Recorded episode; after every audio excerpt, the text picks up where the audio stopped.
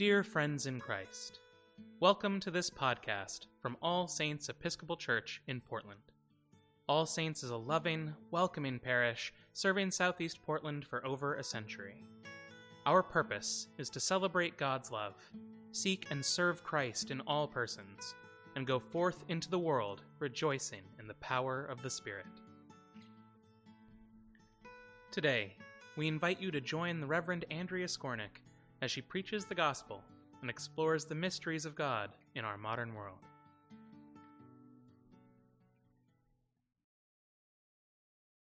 In the name of the Father, Son, and Holy Spirit, Mother of us all. Amen. Amen. You may be seated.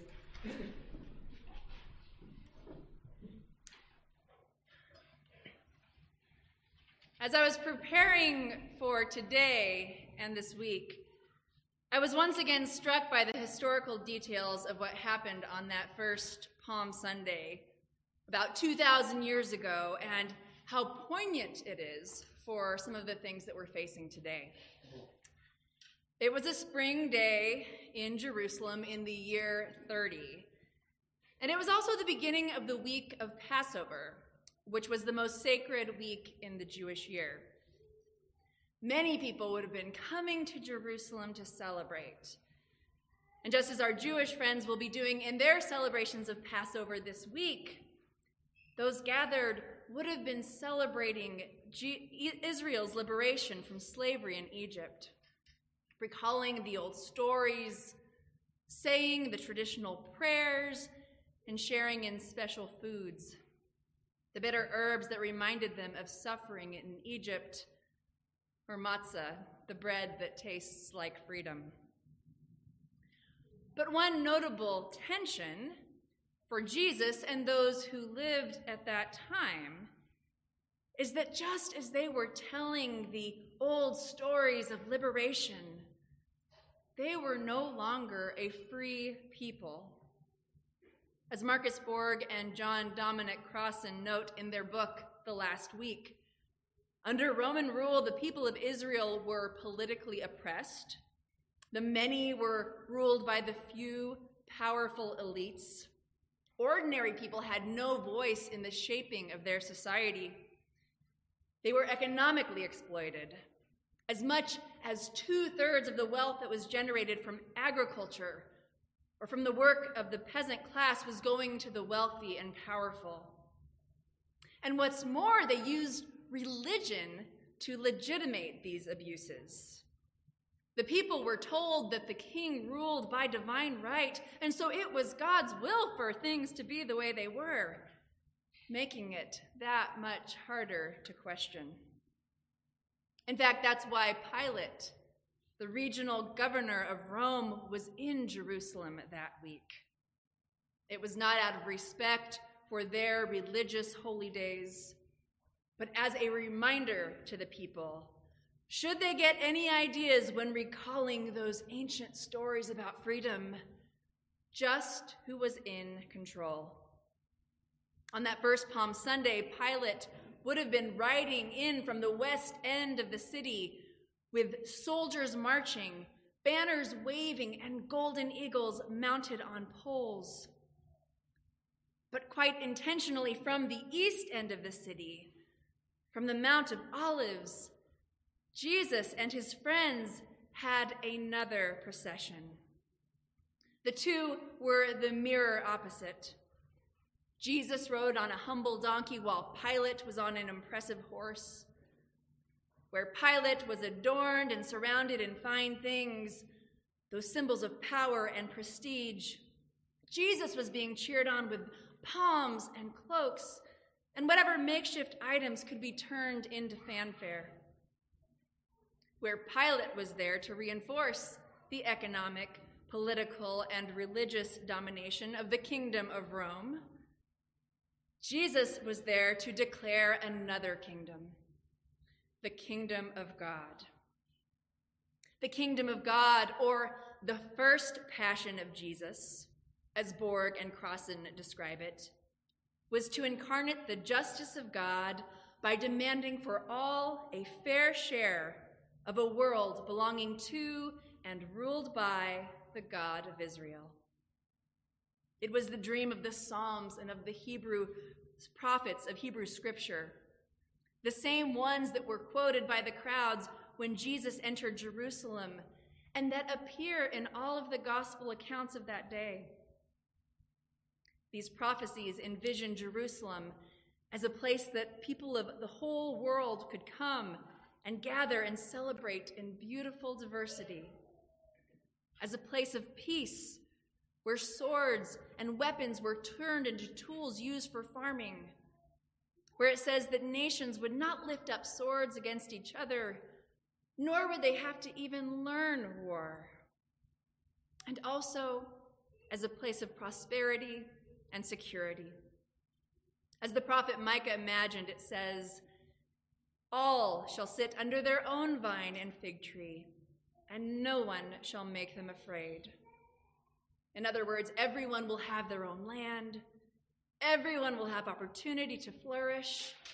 No one will have to live in a state of constant fear.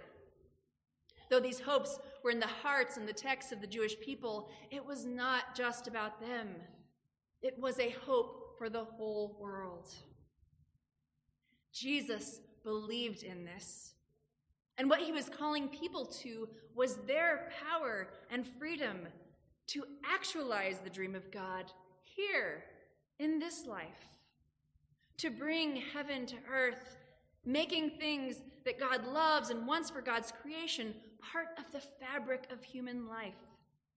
Not something that we have to wait for, but part of the joy of being alive and being in right relationship with God and one another.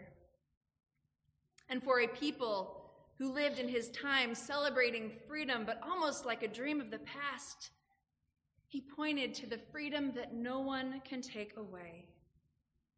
Because the kingdom of God, the dream of God, is not arbitrated by Rome or any earthly power.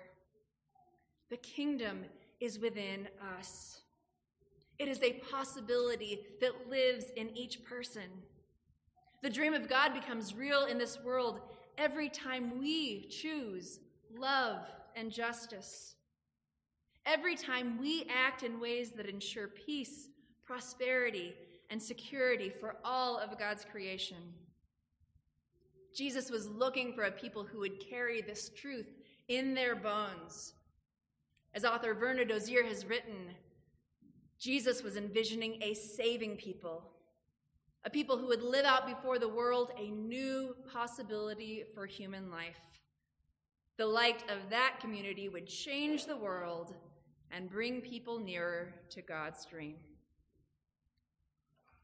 As I think back to that first Palm Sunday, what a powerful act of resistance and witness that Jesus led his followers in, and how its message remains potent for us today.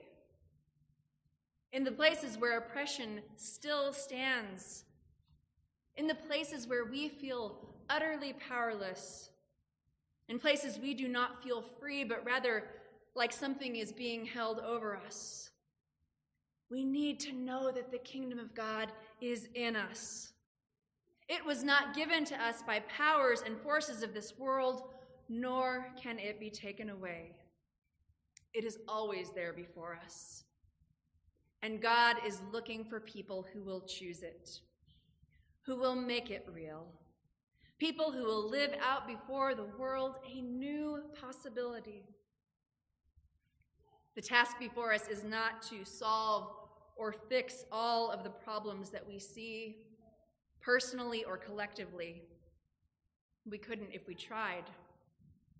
The invitation is to keep showing up and choosing God's kingdom, whatever that looks like at our unique moment, and to follow in the counter procession of Jesus that questions oppressive and evil forces and keeps on choosing abundant life for all each time bringing this world a little closer to the one that God dreams of.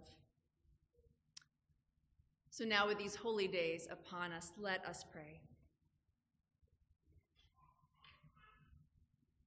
God, as we enter into this sacred time, may we be transformed by these stories, prayers, and rituals May this time take us deeper into our faith.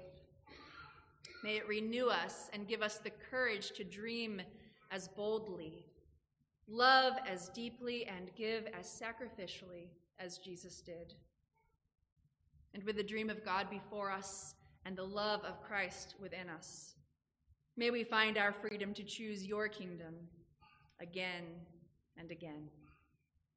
Amen.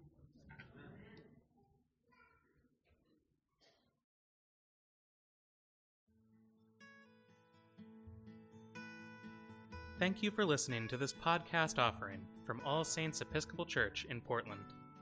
For more resources from All Saints, or to support this or our many other outreach ministries, please visit allsaintspdx.org.